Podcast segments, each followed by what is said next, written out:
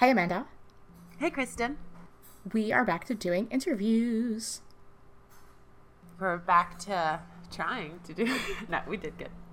Yeah, we have amazing guests coming up this summer, and I'm so excited for all of them. We have This some. first one. I know, it's so good.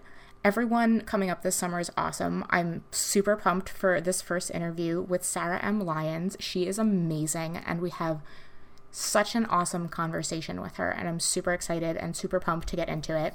But first, let's talk about a couple of things going on this summer here with us. Yes, let's do it. So, if you aren't already coming to Awesome Ladies Live, you guys need to get on this. Come and go to awesomeladieslive.com slash live. No, guys, don't go to that because that's not a website. Don't do that. Go to the awesomeladiesproject.com slash live. I'm so excited that I can't even tell you the right website. Amanda and I are going to be there. Um, there's going to be amazing people there. Tracy and Megan and Jenny and everyone who's cool is going to be there. And if you can't come, that's okay. Um, because we all know that everybody's cool. And even if you can't be with us, you'll be with us in spirit. But if you can come to Awesome Ladies Live, you should absolutely come to Awesome Ladies Live because it is, it's just a magical experience. And it is something that I'm incredibly passionate about. And you get to see the inverse of my introvertedness. That's true. I did see a lot of that last year. And they could listen to our summer crafting uh, episode to hear you talk in detail about it. Yeah, absolutely. You can go back to the summer crafting episode to hear lots and lots of stuff in detail about it. You can go to theawesomeladiesproject.com slash live to learn a little bit more about it and to get your tickets. It is July 19th, 20th, and 21st. You get to come hang out in my studio. We have a full day of workshops. We'll do a f- very cool photo walk and have an ice cream social at the MSU Dairy Store, which is the greatest ice cream on the planet. And I don't even like ice cream.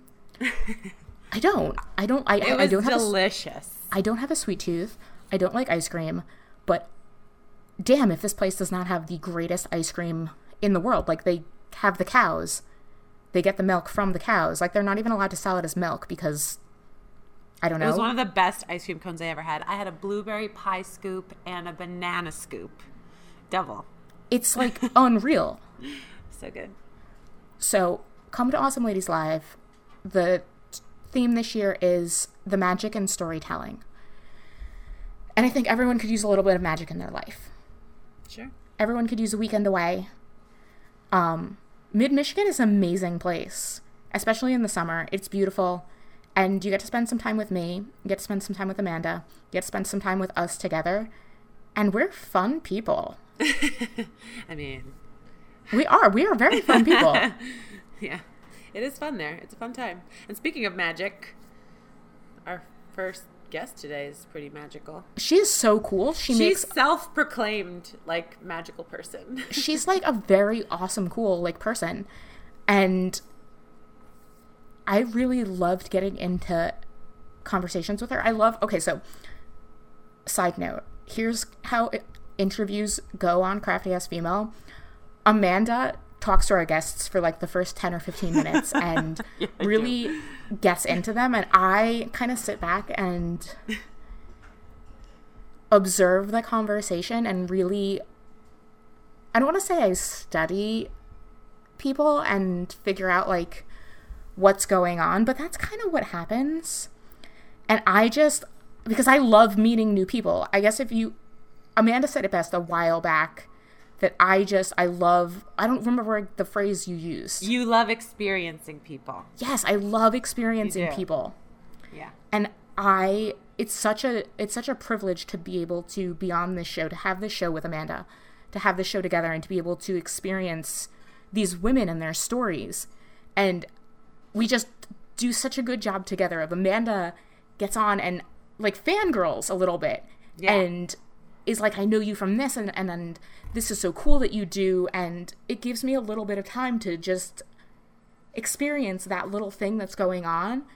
And then it gives me this ability to just kind of dive in and say like well i know this thing about you and i think this thing is really cool. Can you tell me a little bit more about this? Because Yeah. it it takes me a little bit of time to kind of Especially when the guest, right? Well, I've experienced that when the guest has been your get. Like this guest was my get, so I've been following her and I kind of knew her. So it does make sense for me to jump in first. But it's happened reverse with you when the guest has been your get. Like you know where to start and you know what to like. You know what I mean? Yeah. And then I'll observe because I'm trying to soak them in too. And I think it's such a great. We have a good job going back and forth, and so let's High five. high five through the screen. yeah. And so I like, okay, you guys need to start doing high fives to whatever uh, device you have. So practice your high fives to your iPod or your phone or your laptop or like, I don't know, do you guys listen to you through your Alexa? I had to, we got an Alexa from my mother in law like a year and a half ago. And then I was like, Yes. mm, it cannot be listening to me. So we unplugged it like two weeks later. So I don't know if you guys use your Alexa, you can high five your, through your Alexa or your car. So just start high fiving whatever it is, the device you listen to. High five. All right. Are we ready to hear Sarah M. Lyons and her very cool self? Yes. All right, guys. Yeah. Here we are with Sarah M. Lyons. Welcome to the Crafty Ass Female Podcast, an audio show that talks about the resourceful ways we women are living our lives and the crafty projects we create in between. We are your hosts. I'm Amanda Zampelli. and Kristen Tweedale, and we believe you are a capable badass who already has all the tools you need to make beautiful things and make beautiful things happen. We're just here to remind you. Hi, Amanda. Hey, Kristen. Hi, Sarah. Hi, Amanda and Kristen. Sarah M. Lyon. So excited to have you on Crafty Ass Female. So we're back to interviewing Kristen, I guess. It's Well, we're not back to interviewing Kristen. That would be weird. We're back to interviewing, comma, Kristen. Commas are very important. It's like I that guess eats, so. shoots, leaves thing. I've been teaching the kids that, and I didn't even pause. So you're right. this is an audio show. You're right. Um, so guys, all right, super fun. Today on the show we have our guest Sarah M. Lyons. What's the M stand for? Marie. For you? Yeah. Marie. I love it. It's the most common I'm- middle name. So fun, Sarah Marie. That's fun. Yeah, that's- But the M. yeah, it's uh, both Sarah and Lyons are both such common names that you really need a differentiator in there. There's a lot of us out there, so. I love it. Good one, and it flows. Sarah M. Lyons, like Jennifer Love Hewitt. Oh, exactly. That's exactly what I was going for. Yeah, I love it so much. Okay, so artist, illustrator, product designer, magic girl, muralist. Yeah. Um, cute weirdo. You are the cutest thing ever. Oh, I'm used to seeing you with the green. Yeah. I think I followed you first with the green. Yeah. Uh, but you're My pink natural- now. Yeah, my natural color green, but now I'm Yeah. experimenting with pink for, for a while. So good. So good. And yeah, you have the most awesome hair, the most awesome vibe, and you. we couldn't be happier to have you on the show. You are like crafty ass female to the max. So welcome. Oh, Thank you. Thank you very much for Welcome. having me. That's really nice of you guys. I'm excited to be here. Yeah, so you dabble in a lot of different things. Did I get them all? Did I miss any key one? No, I think you got it. Yeah, I'm an artist, illustrator, product designer, and a muralist. So yeah, pretty much uh, the umbrella under which I am trying to operate on a day-to-day basis. Very fun. So anyone that wants to follow you, the best place would probably be Instagram. That's where I Yeah, yeah. I'm mostly I'm on upon you. Instagram as an artist. Uh, I find that Instagram is where I uh, I am best expressing myself, and I'm just at Sarah M Lyons. I'm Sarah with no H, so that's S A R A M L Y O N S.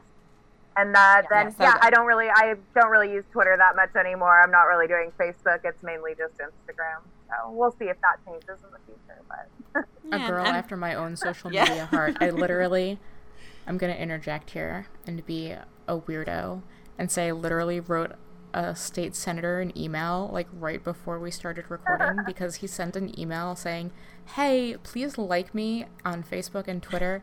And I'm like, Mr. State Senator, I really appreciate that you sent me an email, but I don't do Twitter and Facebook anymore. So thanks for the email, but not a Facebook or Twitter girl anymore. get an So- Instagram, sir.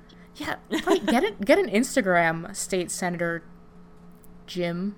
I just wrote hi Jim. So get on Instagram. Get on IG, bro. Yeah. That's what uh, AOC does. Yeah, show us those stories. Show us what you're cooking. right? Show us your garden, and then everyone will tell you you're not watering your plants right, and then you'll learn how to water your plants better. Yeah, it's a symbiotic relationship. State senator, Yeah, I love it. But I'll link to all your goodies, so Instagram and Facebook. Yeah. So wherever anyone wants to find you, you'll find them in the show notes. Um, but yeah, you're so interesting, and like your Instagram presence too. Like your vibe, I always say is like it's positive, but it's also grounded. Like it isn't like fruit fruit positive and like Instagram fit. Like I just love the vibe you put out on there. Thank you. And your art, of course. But like, okay, so right, so your shop, your talent, your hair, your vibe, you're like the cutest ever. I, you're like my favorite Instagram person. Thank you so much. Um, so so yeah, so how did Sarah M. Lyons, the brand, even though to say that, you know, gag me, but I. But the Instagram presence kind of come to be and what's your creative backstory? Yeah. Um, well, I have always kind of existed on this in a kind of internet sphere. Um, well before I was working as an illustrator and an artist. Um, in my early 20s, I had a full time job just doing administrative assisting at, a, at an architecture firm uh, here in Southern California. And I had a fashion blog. So I was kind of at the beginning of like, this was in the early 2000s, like maybe 2006, 2007. Um, so I had already started building a community um, kind of based around aesthetics, I guess, for lack of a better term. But I didn't really have a direction um, for myself as far as what I wanted to do as a career. Um, I always knew I really enjoyed creating art and making art. My mom is like kind of, I grew up with my mom um, letting, like making us make art as opposed to like playing with toys or anything like that. So it's always been a big part of my life, but I just never really considered it to be like a career.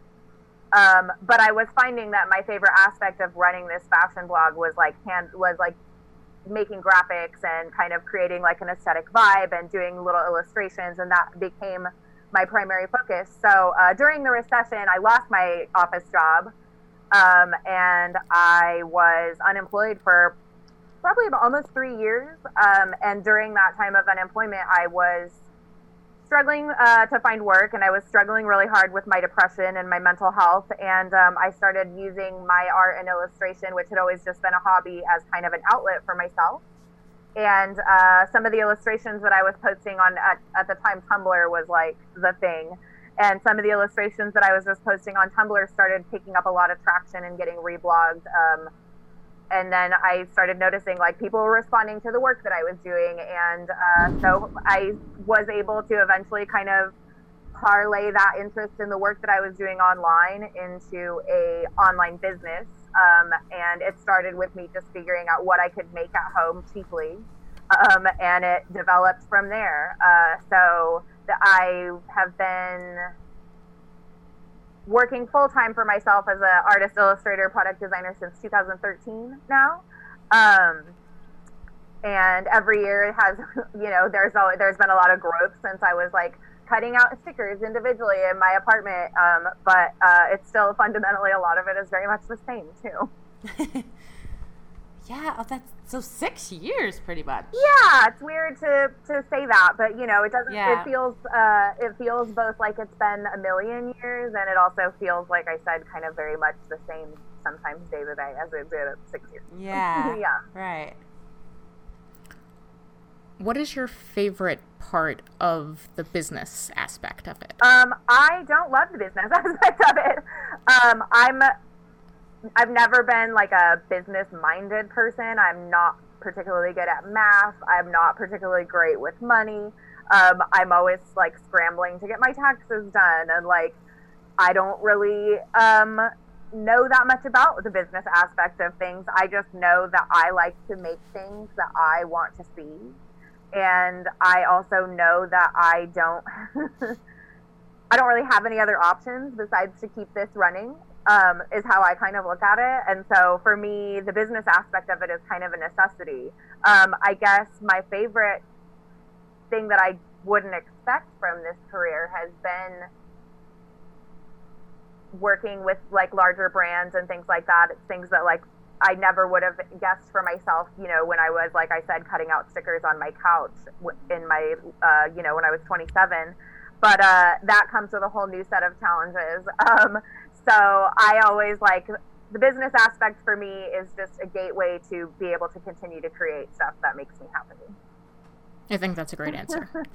And you would say that it's all been trial and error. Like, is there a special book that you read? Is there a seminar you went? Has it just been necessity? and like, let me figure no, this out in I, a moment. I, yeah, trial and error definitely is exactly what I would say. I can't say that there's any one specific like no definitely not a book or a seminar or a conference. I have read books and i've been to seminars and i've been to conferences and i have watched videos and i have you know read articles and all of those things i think have been beneficial in some way or others but i couldn't point to any one i couldn't point to any one specific thing or any one specific moment where i was like that was it. That's that's the moment, bingo. You know yeah. I mean? And so for me, I, I guess uh, I'm I consider myself to always be in a state of searching, and um, right. so I don't think at this point that I am ever ever going to find that like holy grail uh, solution or or reach that holy grail moment of being like this is it. But I also feel like it's about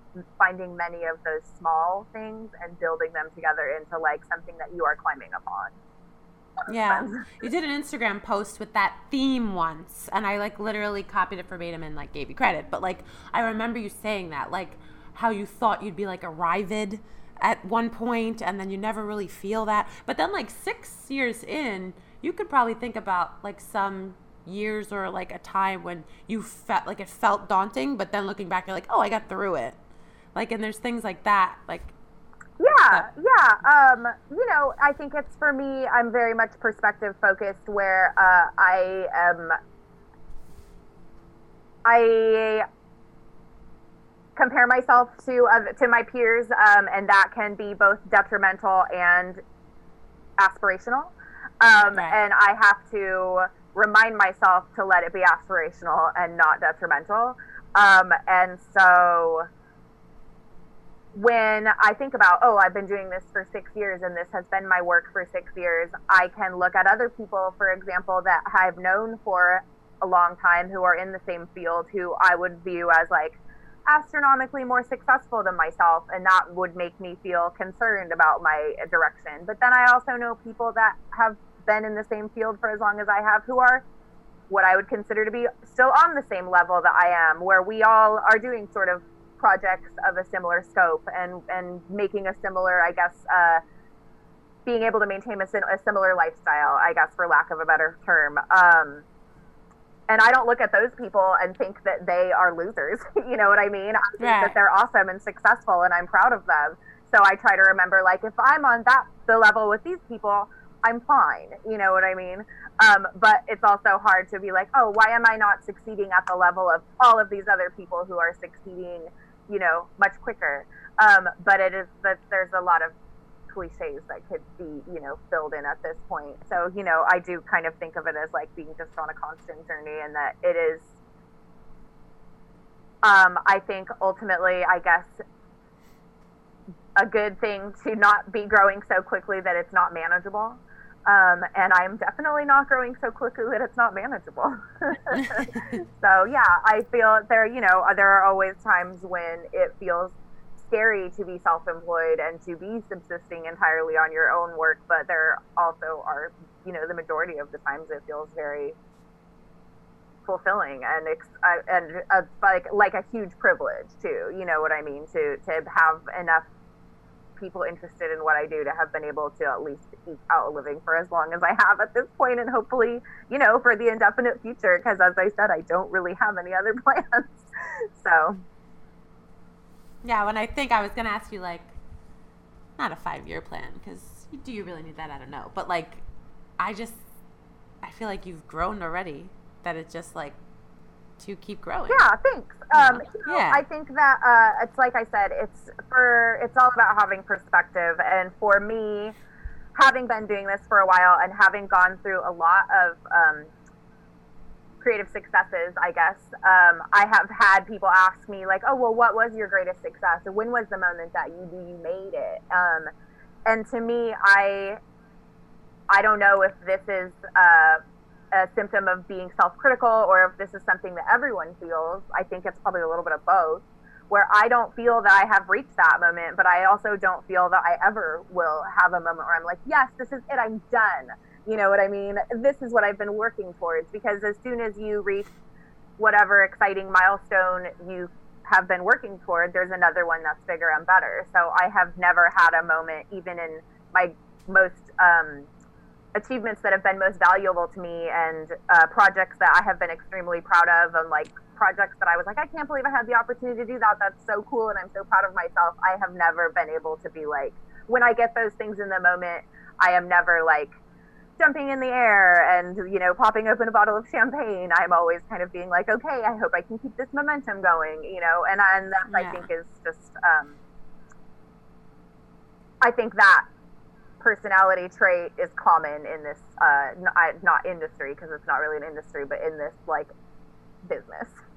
yeah, and we've interviewed a bunch of like self-employed, like working artists and creators or whatever, and like that's so, it, it really is about perspective because from the outside looking at you, you're we're just like ah accomplishment, accomplishment. Like there's no way to go but up, but like you know, and it, it's funny to hear everyone kind of say the same thing. We're like like you think, oh, yes, I look at look how cool she made a mural. That mural's awesome. Like once I make a mural, like I'll feel like that. Like and then you never really yeah feel yeah, like feel the impact. And you know how much work it is, and we technically don't see that. Yeah, yeah you know, like we see. You know, and it also it, it is valuable to have people who are in a position of of what is perceived to be more success or whatever than yourself, because then when you talk to them they also feel that way, you know, and it is like, oh, well, no matter what happens, like you are kind of always going to be striving toward the next great thing, I think. And that I'm sure is in any field, not just creative fields.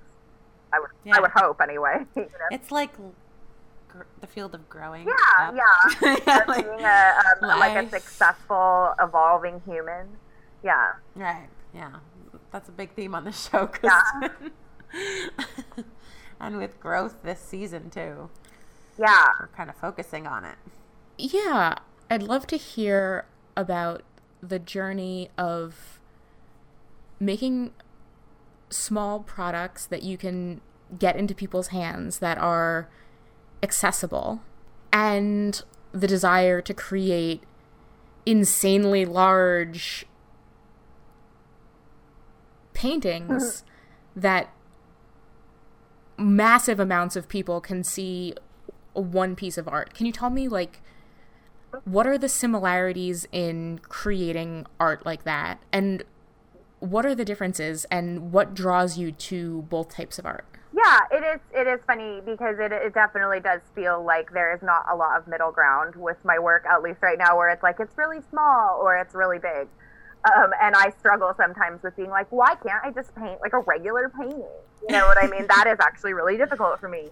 Um, but I never uh, anticipated working large scale and painting murals. It kind of was something that it sounds so. It it was really just fell into my lap. Um, my husband is an uh, accomplished muralist and uh, grew up in the graffiti scene, and he has like you know decades of skill as a large scale painter under his belt and he does that as part of his job. And so uh, in 2016 we my husband and i uh, had been working periodically with a gallery that was at the time run out of um, our town here in anaheim. Um, and they had access to a bunch of huge walls and they wanted to have a bunch of their roster their a bunch of people in their roster of artists knock out these walls. Um, and they offered me a wall, and I remember saying to my husband, like, I don't, I'm not even a painter. I'm an illustrator. Um, I can paint, kind of. Uh, but I draw and I work. I do. I draw by hand and I do a lot of digital work. And I'm not a confident painter.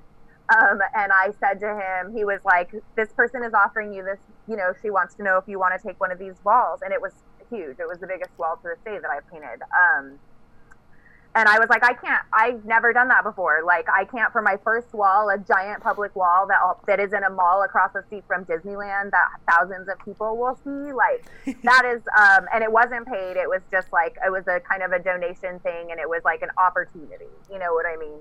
Um, and I was like, "There's no way I can do this," and he was like, "Yes, you can." Um, and he, like I said, is really accomplished, and he can create like a a scene that is to scale, that is beautifully shaded, you know, and like a whole kind of just one giant scene. And I thought to myself, like, how I, if I try to do something like that, someone's eye is going to be 10 times the size of their mouth, and this one's going to be over here, and it's just going to look wild. and I just felt so freaked out. And he just said, I at the at the time, um, and still, I have always been kind of known in my work for working with a lot of little glyphs. Um, I have done a lot of nail decals and sticker sheets and things like that that use a lot of small images that are kind of similar to emoji. Um, that can kind of collect and tell a story with each other or stand alone on their own. And he said, why don't you just try doing a bunch of your glyphs because then it feels less intimidating. You're painting things that you already know. Um, you're not trying to do something new and scale it out. It's manageable. And I remember I was so anxious um, for like a week leading up to this week that I had to paint this wall um, because I was so afraid I was going to mess it up. And then as soon as I got there, I was like, this is so it came it came really naturally to me. I was like, this is so shockingly easy. It's so much easier for me to work huge and it just it, it, it suddenly it, it fell it came together really quickly and i actually finished the wall way faster than i expected. Um, and my husband even had been like before we went out on the wall he had been like oh i'm gonna help you. Like if you need help or assistance like i'm gonna be there also working on my wall across the way you know? And then i didn't ever need any help at all. And he even i love that. How's your wall going? My wall's going good. My wall's finished but uh, yeah, so it was it was really surprising to me, and also it was the week after Trump got elected, and I was really situ- I had a very bad situational depression, um, and it, there was something extremely therapeutic. I'm like getting verklempt.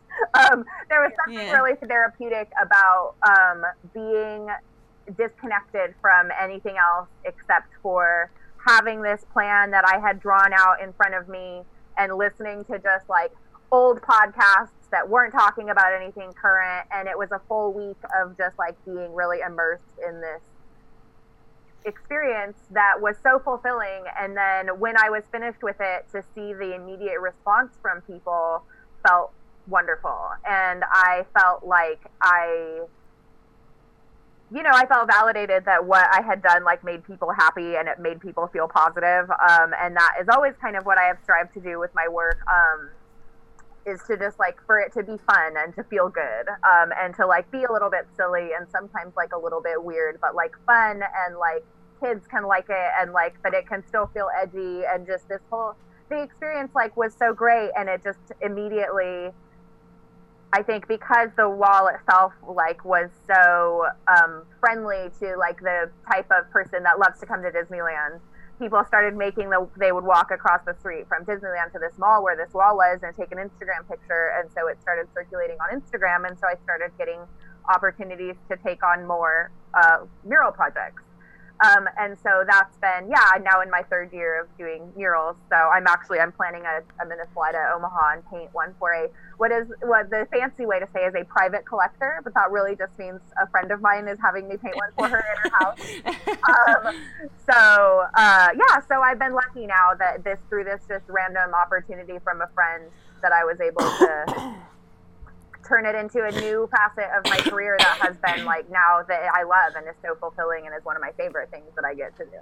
That must be so like knowing how long it takes for a product to be developed and then get into the hands of the people buying the product. Uh-huh.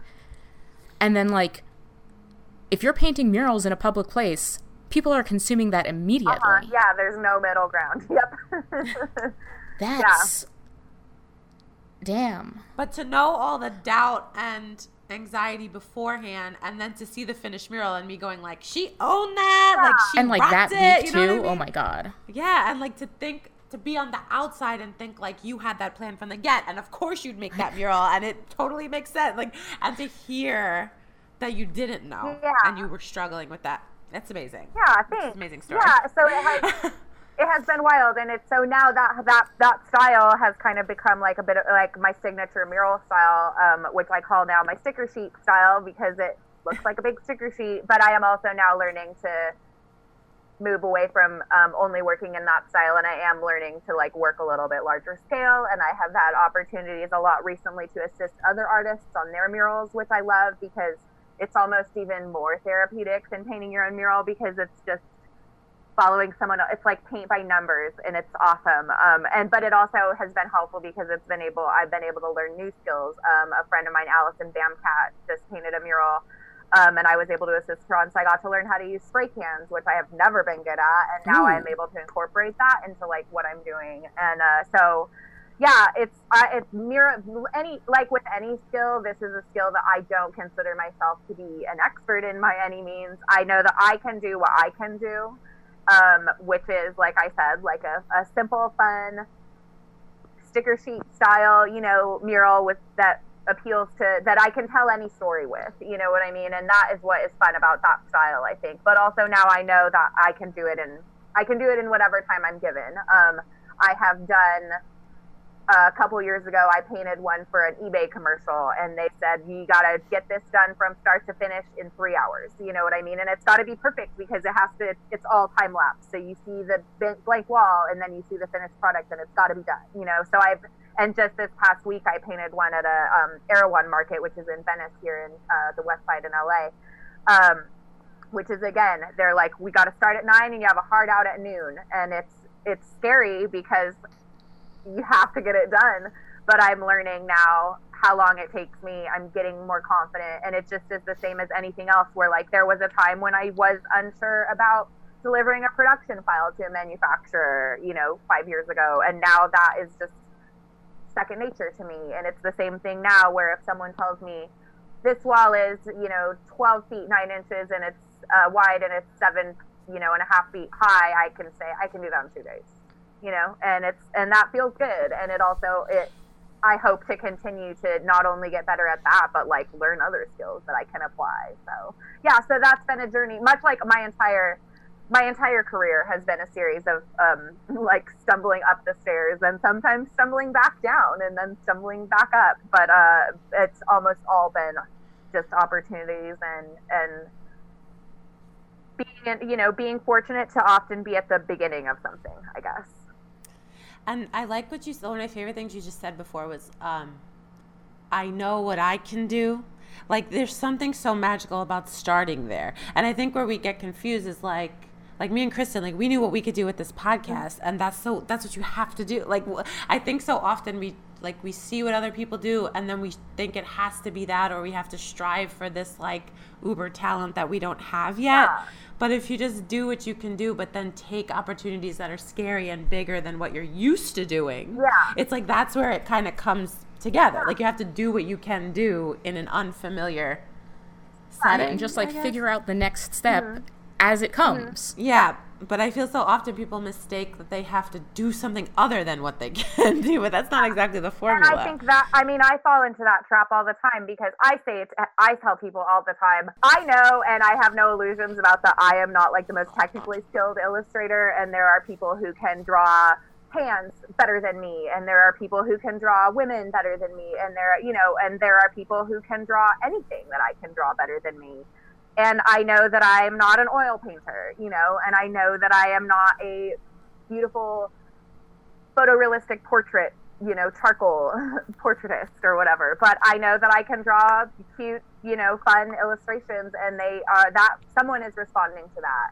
And I do fall into the trap of looking at, for example, a, a friend's gorgeous oil painting, or like someone's beautiful fiber art, or airbrushing, or embroidery, or literally anything. I am so fortunate to have just hundreds of extremely talented artist friends and I'll see what other people are doing and be like, yes, that is what I want to do. And then you sit down and you're like, I don't paint well with gouache, you know, like, um, and there's nothing wrong with that. Um, you know, there's nothing wrong with doing what you are good at and knowing what you are good at. And I think it's value. I think there's a, you have to toe the line a little bit because I do think that it's easy also to fall into a trap of being like, my thing is drawing ghosts and I only draw ghosts. You know what I mean? And I and I can see that in I like your myself at times. You know what I mean? Where it would be it can be very easy to be like, these are my things that I draw, here they are. You know, and and I don't want to be stuck in a rut where I only am doing, you know, for example, digital illustrations that are stickers and nail decals forever. Um, but I also don't want to just be doing, like I said, I don't want to always be doing a sticker sheet mural. I want to be growing and doing other stuff. And I want to, but I always want to be incorporating those things that have become my signatures into the next thing that I'm doing. so I think that is what is important uh, when it comes to growing as an artist is just staying true to yourself. It's not about necessarily being the best at something. It's just about being the best at being you and, and being the best at what you are creating and feeling like what you are creating is authentic to yourself, I guess. Um, and that can be really hard, especially with like Instagram and stuff, where you are feeling pressure to create stuff that has good engagement and that is on trend. Um, but there, your audience, I always, I have a lot of like young. This sounds funny because it's like I don't think I'm like that old, but like I'm 33. I have a lot of young young people that like send me emails who are like just out of school or still in high school and want to know like how can I, you know, they perceive me to be successful, which I'm always like, please shoot higher, you know. Yeah. Um, but uh, like, please, or but you know, also if I'd gotten started earlier, maybe who knows. But I always say to people that if you don't, I don't think it's worth it to try and find to do stuff that appeals to an audience that already exists because your audience will find you. Um, yeah. And whatever totally. you are doing appeals to somebody, you know. And so if you are, like I said, doing the work that feels most authentic to you and always applying the things that feel authentic to you as you grow as a creator, then that audience will continue, hopefully, to find you and also grow with you, you know? And also, it's okay if you lose some of those people along the way because you have to continue to grow. Yes. And like those people maybe necessarily weren't the best fit for you anyway. Like maybe they were when you were selling yeah. whatever it is you were selling at the beginning. Mm-hmm but maybe they just don't need whatever it is that you're selling now. Yeah. And maybe they will eventually yeah. down the line. Yeah, a- absolutely. I, you know, I think now, especially in the age of like, oh, the algorithm on Instagram and everyone being like, my followers, my followers, you know, and it's like, yeah, um, it can feel very like, yikes, this is my income that relies, you know, that this is relying on. But it's also like, ultimately, the people that are engaged and that are into what you're doing are going to be there. Um, and it's yeah. I am always trying to remind myself of as I am being like, oh, my followers, like, uh, you know, but um, but I would rather have you know a small group of people that are really really interested than a large group of people who are like, eh, you know. Right. Exactly. So. Like, it's always about. I've been doing so much of this like I call it I I don't know if anyone else talks about it this way. I like to think of it as hard business and soft business. Hard business is like actual economics, actual marketing. Like I can't do like for my business, I run a feminist scrapbooking membership site. Yeah. So I have a really hard time putting together my ideal client profile because like my ideal client is like any woman who wants to be an intersectional feminist and tell her story. And then if I go any deeper down like a corporate list, it doesn't make sense because we're like anti-corporatist. So t- to make a list that is defined by corporatism is literally antithetical to the values of my business. And so like soft business would be like philosophy and like the values of business ethics. Yeah. Oh, okay. This is gonna. Oh my god. No, we're literally all the same age. Billy Madison. um. Also, have you seen The West Wing? I'm I'm only like somewhat acquainted. I was not into. I'm not big on. I wasn't big on TV until very recently. okay, so w- the guy from Billy Madison is the bad guy in Billy Madison is Josh from The West Wing, okay. which makes it funnier. Um, so the guy on Billy Madison gets the business ethics question wrong because he's like the worst business right. ethics person ever. I remember Billy Madison. so, um, yeah, like that's the thing is like, I think when I see like a business like yours and the business like that I'm trying to have, where we but understand that our customers are actual like human beings that are going to come in and out of our lives and not just, you know, numbers on the Instagram owned by Facebook algorithm. Mm-hmm. That like those soft business values really shine through. And uh, it's important for us to talk about them because when we do the things that like those of us who have somehow stumbled into owning businesses in our early 30s because that's somehow a thing that happens when you you know yeah are a millennial and this is our yeah lives gig economy oh man right like it's just this is what they've saddled us Yeah. with And thank you you're pumped with hard business things, is what you're saying. It's like that's what they pump you with. Right. I think it's just still really important that we talk to ourselves as women business women and say like, "Hey, our values are still important." Yeah. Like and I think that like the stuff that I wanted to really compliment you on is the way that you've handled yourself as a businesswoman when insane corporations have just decided that they could steal your art and say, "Well, we're corporations. What are you going to do about it?" yeah thanks yeah um, um, you know Let's go there. Yeah. Uh, well, that you know, um, I have. This is something. It's funny. So when I said that I have been doing this full time since 2013, um, I have also been struggling with having my work ripped off by various corporations. Um, the none of which I will name for legal reasons. Um, since 2013. Uh, the very the very first illustrations that helped to launch my career still continue to this day to be just counterfeited on a basis that is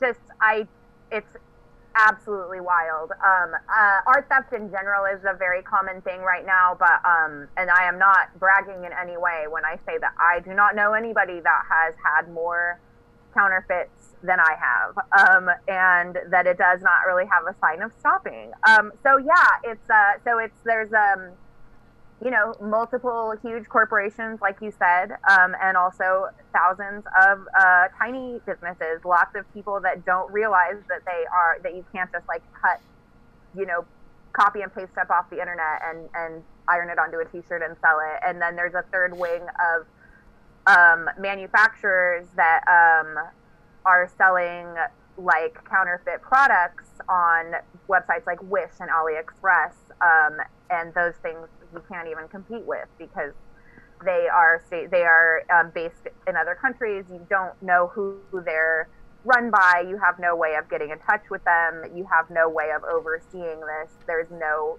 there's nothing you can do except hope that if you you know complain to the website that is putting these things on sale that they will do something about it but if one gets removed another one will go up so i have been dealing with this for a really long time and the first time that it happened weirdly the very first time that it happened to my knowledge was a pretty large company that had stores and malls all over the world not just in the united states but europe and uh, south america as well um, and I, at the time, I had just started my business. I was barely making ends meet. I was still working part time, answering phones at, um, at my at my my husband's company.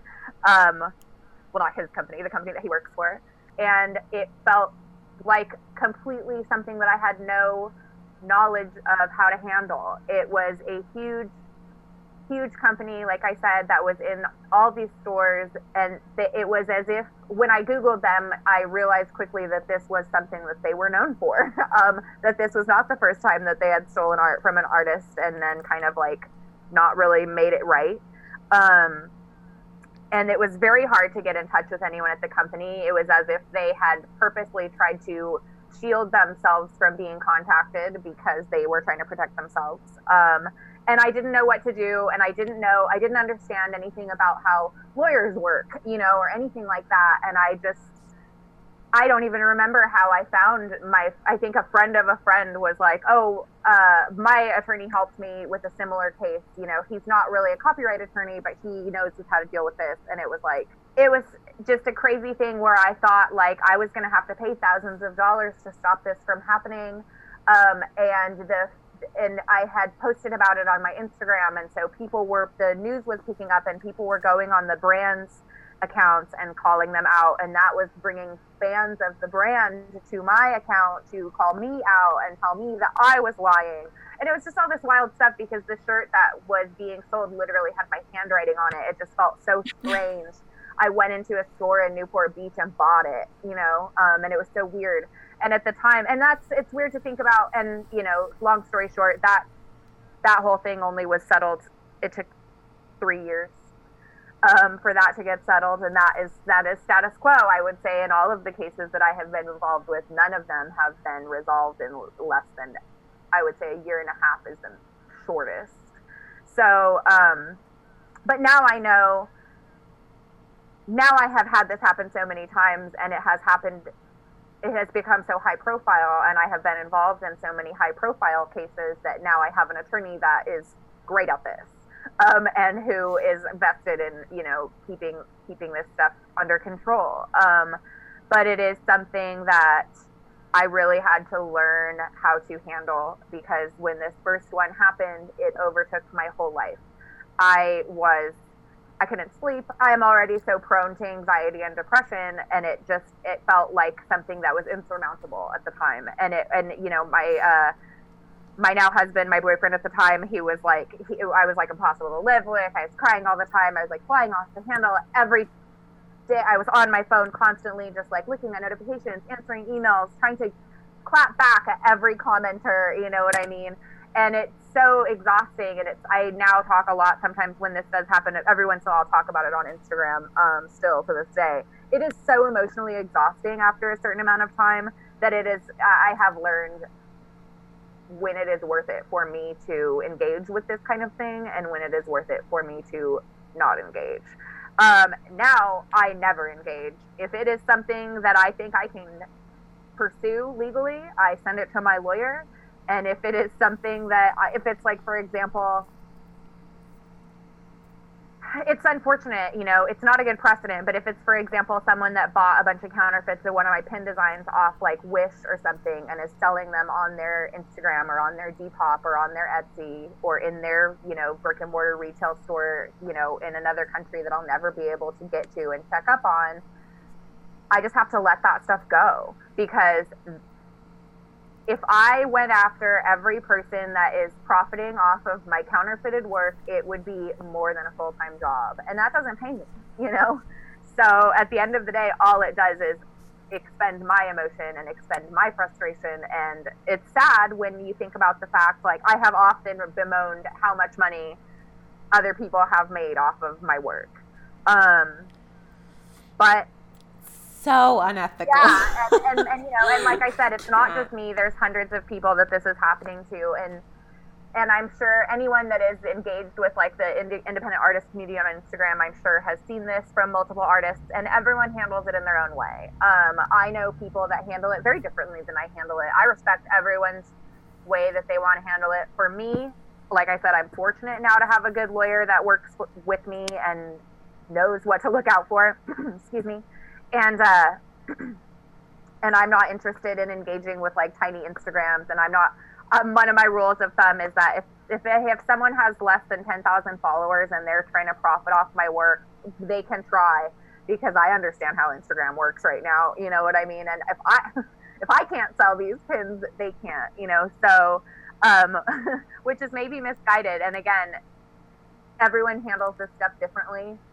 I have chosen for my own mental health to disengage. Um, I get a lot of people who are very well meaning who send me DMs and Instagram messages and you know emails telling me like this person is selling counterfeits, this person is and and I always really appreciate that when people send that my way, but for the most for 90% of the stuff that people send me, there's just nothing I can do about it.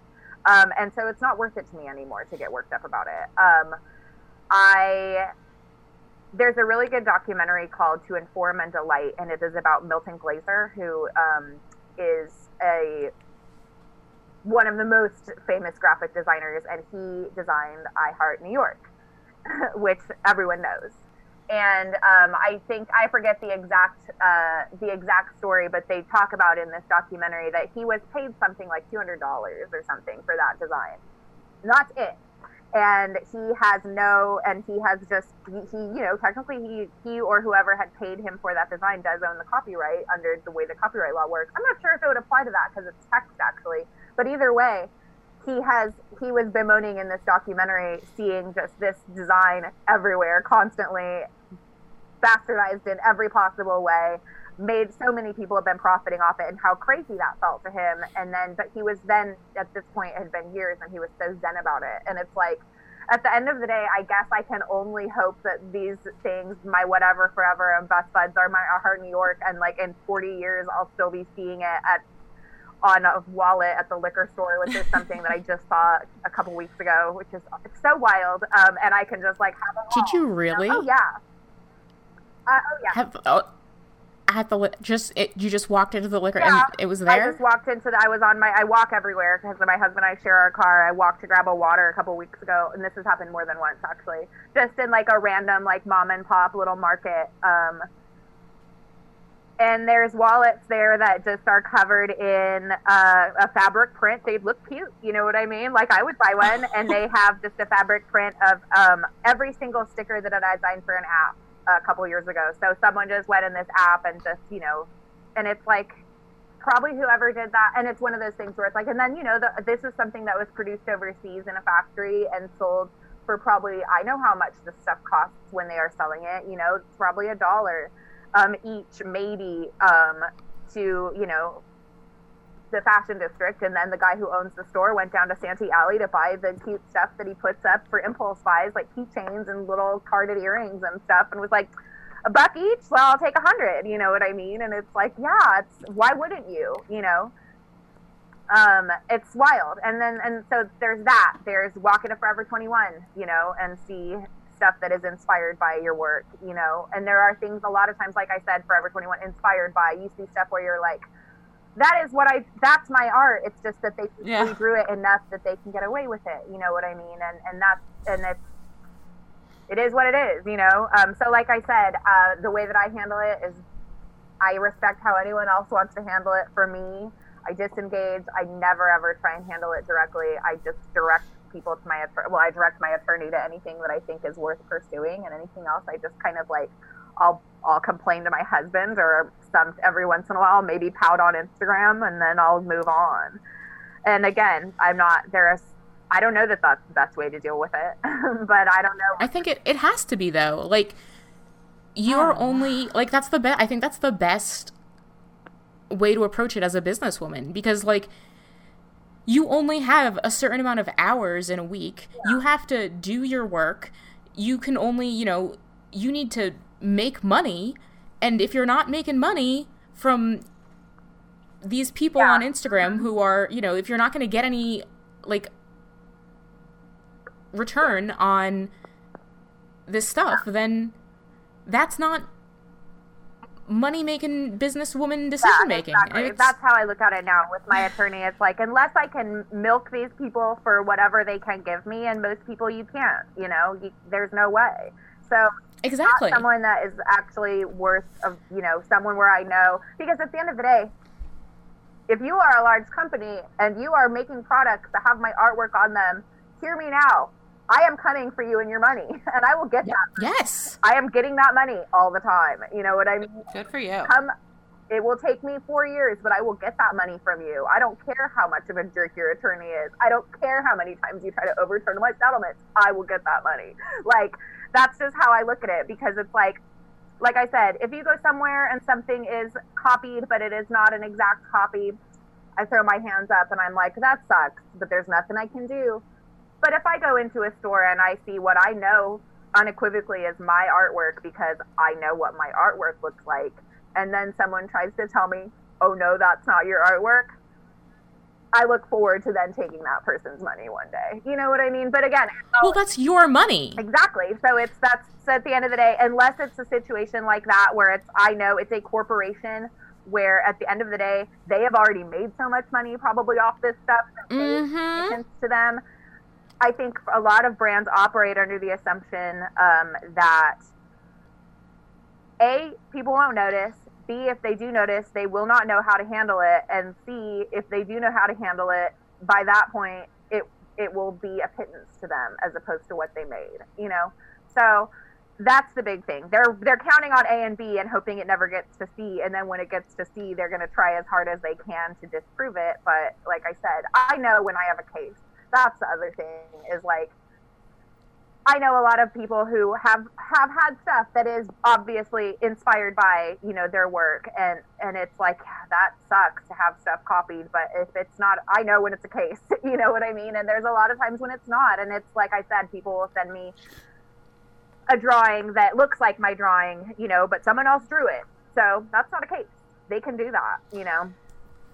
And I think this whole thing is it's important to put up the fight. Like I that's what I'm getting from you. Like I feel like as a woman and like as the type of woman I am that's always like, "Oh, no, it's okay. It's all right." You know, like I'm learning to adapt to more of that like self-preservation behavior when it's warranted. Like not all the time and not going crazy, but like it is so important to stand up for what is right and stand up what you know like you deserve. Yeah. Like so I appreciate well, hearing you know, that from you. Like there's, it's like I said, there's a, it's a happy medium of, of standing up and being aggressive about things, but also knowing when it is worth it to do that because it's not right. worth it to be aggressive with right. the owner.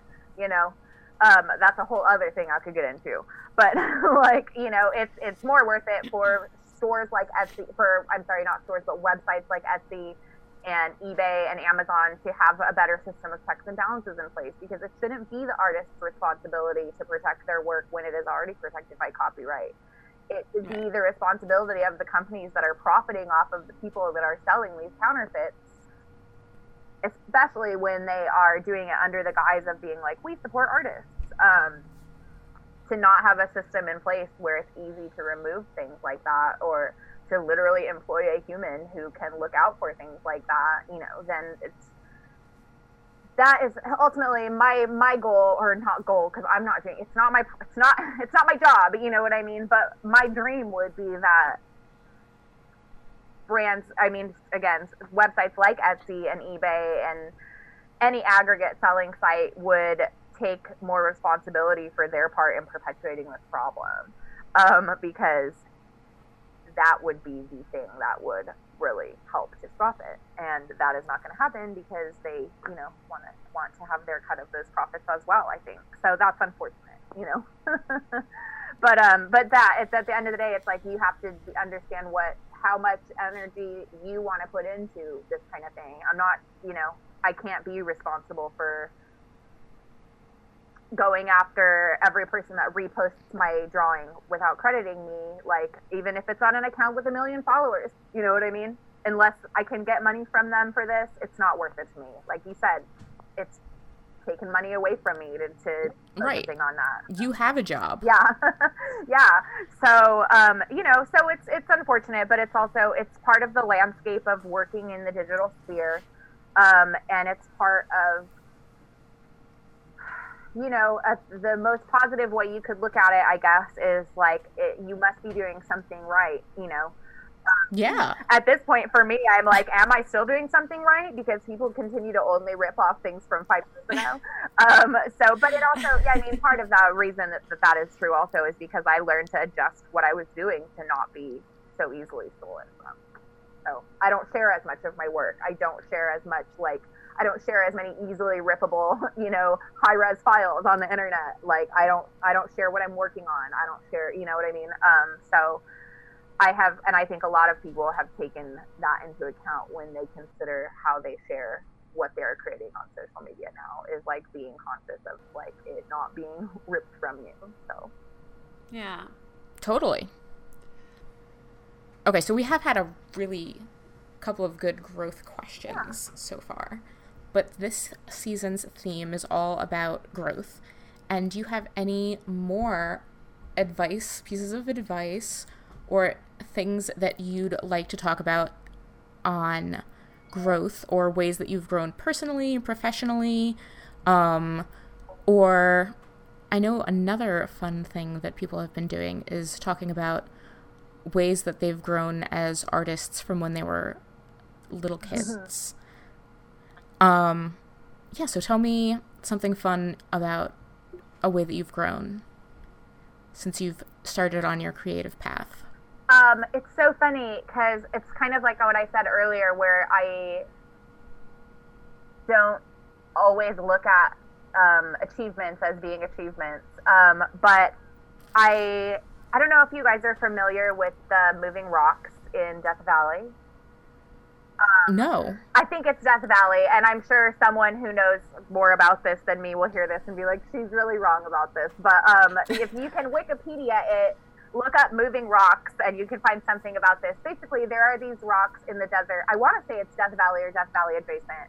Um, that move, but they move so slowly because something to do with the climate and the slope of the, you know, something that I'm not a scientist. I don't know what it's about, but these rocks, because of the um, the landscape and the way that the sand and the winds and stuff are, they move, but at an imperceptible pace. Um, so you would never, you could sit and, and watch them for hours or days and never notice. But then if you watched a time lapse video, and you can look these up online, um, if you watch a time lapse video over time, you will see that they are moving and they leave a little trail behind them. And it is like, and so I, I have often compared myself to the moving rock where I'm moving so slowly and imperceptibly that I don't notice it. But then when I step back and look at what I have done, I'm like, oh, I started over there.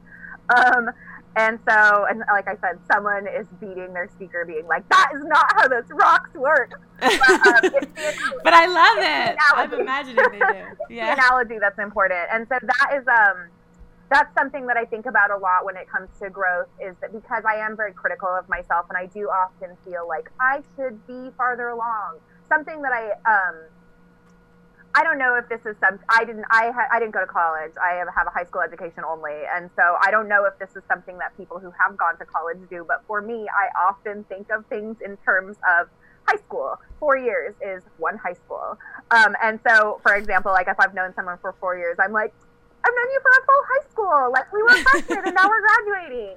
Um, and so when I think about that in terms of my career, sometimes I think about other people that I have known, for example, and like, oh, I knew her five years ago, and now she's getting her PhD, and I am being held back, and I'm still still feel like I'm a junior in high school so I always think about that analogy too, and that can freak me out as far as growth. But then it's like, but hi- this is not high school, you know. Four years no longer means high school, and there is not a set amount of time when you need to have something done. Um, and everyone grows at a different pace. So that's something else I think about when it comes to growth a lot. And I have to challenge myself not to think about things in terms of being like, God, another four years, and I'm still doing the same thing. Um, because again, like the moving rocks, if I turn back and see myself four years ago, clearly I was not doing the same thing. So that's my other thing about growth. And then my last thing about growth, and this will be my last bullet point, is um, I'm very uh, I, I really like the tarot and esoteric themes, and I use that a lot in my work. And I'm working on a tarot deck right now, and I'm working with the tarot a lot right now. And my soul card, which is a numerological thing, is the Wheel of Fortune, which is number 10. And that is a card that is also kind of, I think, about growth because it is about how uh, you are constantly turning. And so, um, in the card that is illustrated by uh, Pixie Colman, and the in like the deck that everyone thinks of, there's like a kind of a creature sphinx type glorious creature at the top of this wheel, perched and glorious among the heavens. Um, but then you think about like, well, what happens when the wheel turns? You know what I mean? That thing can't always be at the top. But and then down at the bottom, there's like a kind of an Anubis symbolism. So it's like, well, here's the dark times, and that's going to turn, and this guy's going to be at the top. And I always think so. Ultimately, growth is also a wheel because you are going to have your highs and your lows and you are going to be like the glorious blue glittering sphinx at the top of the wheel but you are also going to be like snatched by Anubis and be feeling like you are at like the depths of you know rock bottom. But then the wheel will turn back. So it's that's uh something I think about a lot. Uh, I've been, you know, there's been a lot of transitional stuff in my personal life, you know, these past few months too. And so it's something that I keep in mind of just being like, wow, things feel like we're just at the bottom of this wheel, you know, but like that also means it is going to turn back. So, you know, for me, it's just another part of having perspective. I so identify with all of it.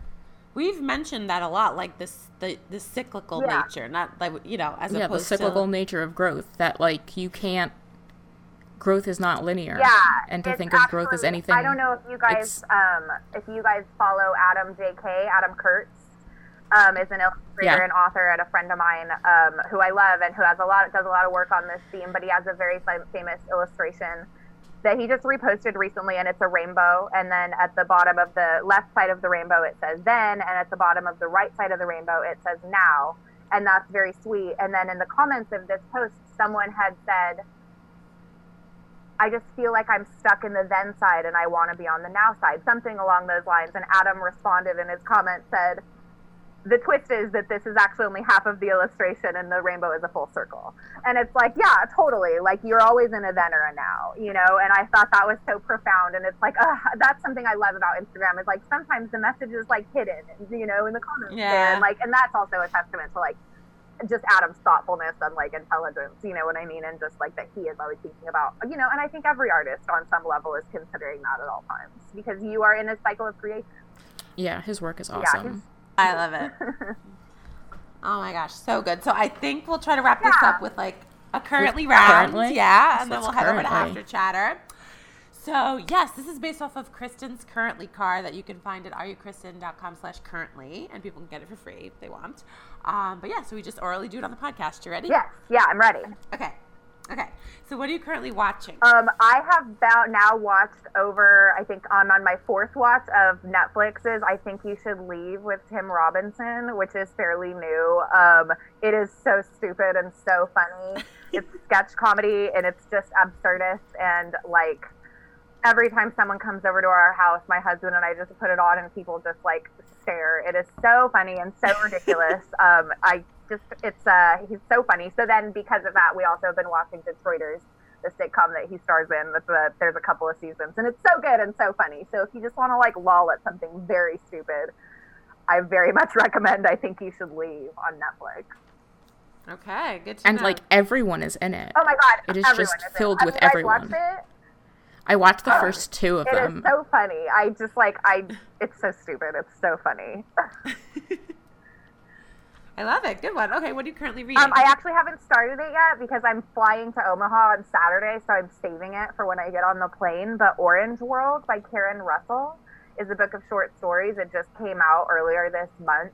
She wrote St. Lucy's Home for Girls Raised by Wolves, which is a few years old, and it is a book of short stories that are so affecting and amazing. She like just weaves a beautiful universe, and she also wrote a novel called Swamplandia that is great. She just is so great at creating a world, and I love I love short stories. Um, I love a fictional short story. I love a woman writing a short story, and she's like awesome. So I'm saving it for the plane, um, and I'm really excited to read it. Nice. Ooh, what are you currently listening to? Um, I am, like I said earlier, I'm a big podcast person. Um, I right now, I am. This is such a neat thing, but I love theme parks. I live in Anaheim in the shadow of the Matterhorn here at Disneyland, and also often visit Knott's Berry Farm. So I'm a big theme park enthusiast, and I listen to a podcast called Podcast The Ride, which is uh, three childless men in their 30s just discussing theme parks and theme park ephemera and theme park nostalgia in like minute detail. And they're all kind of like comedy adjacent and very funny. And they often have lots of like comedy guests. And if you really want like a deep dive into something like the Star Trek experience in Vegas in the late 90s, it's like an excellent, very, again, just I really enjoy like a stupid pop culture deep dive. And it's I love it. Is it important that they're topless? Oh, I'm sorry. I did not. I. I said childless. Um, Oh, Uh, yeah, I heard her say childless, Amanda. oh, I heard topless. And I'm like, just like- for a podcast it would it be an important detail that they had no shirts on? I. I think now I'm always going to imagine them topless when I listen to it. I was like, is that I was of gonna it? say that would be like you're not allowed to go on rides topless. No, maybe water rides. Well, that's what but was yeah, so it's That's a neat thing, like I I said. That's so they are not. I mean, they could be topless. I don't know. but yeah, so that's Great, I- you wouldn't know. I needed to ask. For anyone else that heard that, That sounds you're welcome that for that hilarious. question. yeah. yeah, like I said, I'm a neat podcast person, so it's like something that just appeals to. Once I tried to get my husband to listen to it, and he was like, "This is not for me." like I'm just like cracking up. Uh, yeah, so there's that. That's my current fave. So interesting. And okay, so what are you currently making? Um, I am. I'm in the middle of planning a show, so I have an opening at Junior High, which is a um, nonprofit space in uh, LA, and that is going to be opening on June 14th, and it's mainly going to be a big mural. So I am conceptualizing that. And I have also been working on illustrating a tarot deck for about a year and a half. Um, and I am not very far along, but I will be putting out um, I'll be showing the first 15 cards at this thing. So right now I'm kind of in the process of trying to put that all together while I am also getting ready to fly to Omaha this weekend. Uh, so I guess it'll be the weekend after this has aired, the or the weekend before this aired. What is time? It's a circle. Um, right? Like, what are days even? yeah. Uh, so I will be uh, just I'll be flying home the day after this podcast airs from painting a mural in Omaha and also celebrating the launch of a pop up book I illustrated, which is called Vaginas and Periods 101. And it is a pop up book um, that is about um, vaginas and menstruating for people of all genders who have vaginas. Um, and it was written. That's it was written by two uh, awesome women who are sex educators and sex therapists and who work with Girls Inc. in Omaha. So we're going to be celebrating the launch of that. Um, and if that is something that interests anyone who is listening, you can look it up at sexedtalk.com. Um, That's so and cool. it's it's been like two years in the making. Turns out making a pop up book is very labor intensive and involves a lot of work. And it turns out that making a pop up book that has pop up vulvas in it is even harder because a lot of the places that manufacture pop up books don't want to make that. So um, it took a long time, and it is. Re- I'm really excited to see it in person. I haven't actually seen it in person yet, so that is some- that's not something I'm working on currently. It's something I'm working on getting ready to go celebrate. Um, so yeah, Fun. yeah. I can't wait to check that out. What are you yeah, I currently need to feeling? have that. Oh, what am I feeling? I am feeling overwhelmed because I have a lot of things. Like I said, I have two murals to paint in the next couple of weeks, and so that is a lot of uh, planning to do. And uh, I'm feeling anxious because I'm about to get on the plane, which I don't like, but I'm also feeling excited because I love to paint murals. So this is like my favorite thing. It's a good blend of stuff. yeah, that makes I, I'm always running on a on at least fifty percent anxious at Yeah. times. So. what are you currently planning? Um, I'm planning, like I said, these projects that I have coming up, but I'm also planning on having a little bit of like regular time off and just like uh, working on some new product and developing some new. Uh, I have kind of been neglecting my store for a couple of years, so I'm trying to work on launching some new product in the fall. And um, some other stuff that I uh, can't really talk about that much yet, but hopefully I'll be able to share in a few months. So if anyone is following me on my Instagram and interested in some of the like more niche stuff that I do, niche e, not niche. Um, it's not related to any sort of philosophy.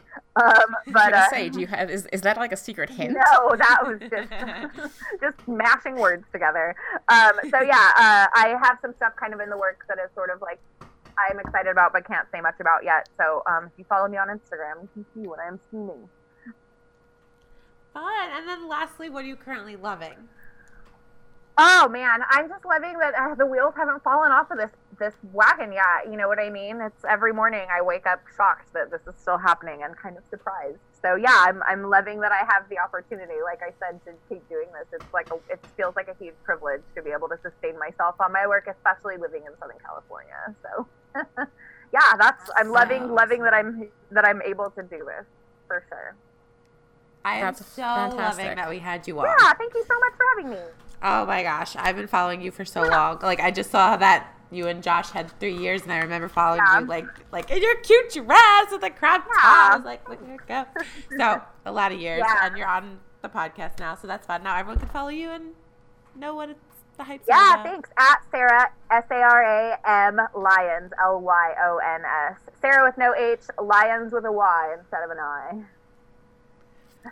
I love it. It's awesome. Yeah, All right, guys. We will be back next week with another awesome guest. Thank you for listening to the show, and uh, we're gonna head over to After Chatter, where you can find us for another 15 minutes, unfiltered. Um, if you want to find us on After Chatter, come to patreon.com slash craftyfemale. And if you want to support the show, which is awesome because we're awesome and we have more awesome, amazing guests coming up this summer, you can do that at patreon.com slash craftyfemale too or craftyfemale.com slash patreon. We have made it easy for you because websites can be confusing. And if you watch the video, you'll be able to see Sara's cute dangly strawberry earrings. Yes, it's true. So come over to After Chatter and watch the videos because those are always really fun. All right, guys, we will see you next week. Have a great, awesome rest of your week, and we love you. Bye.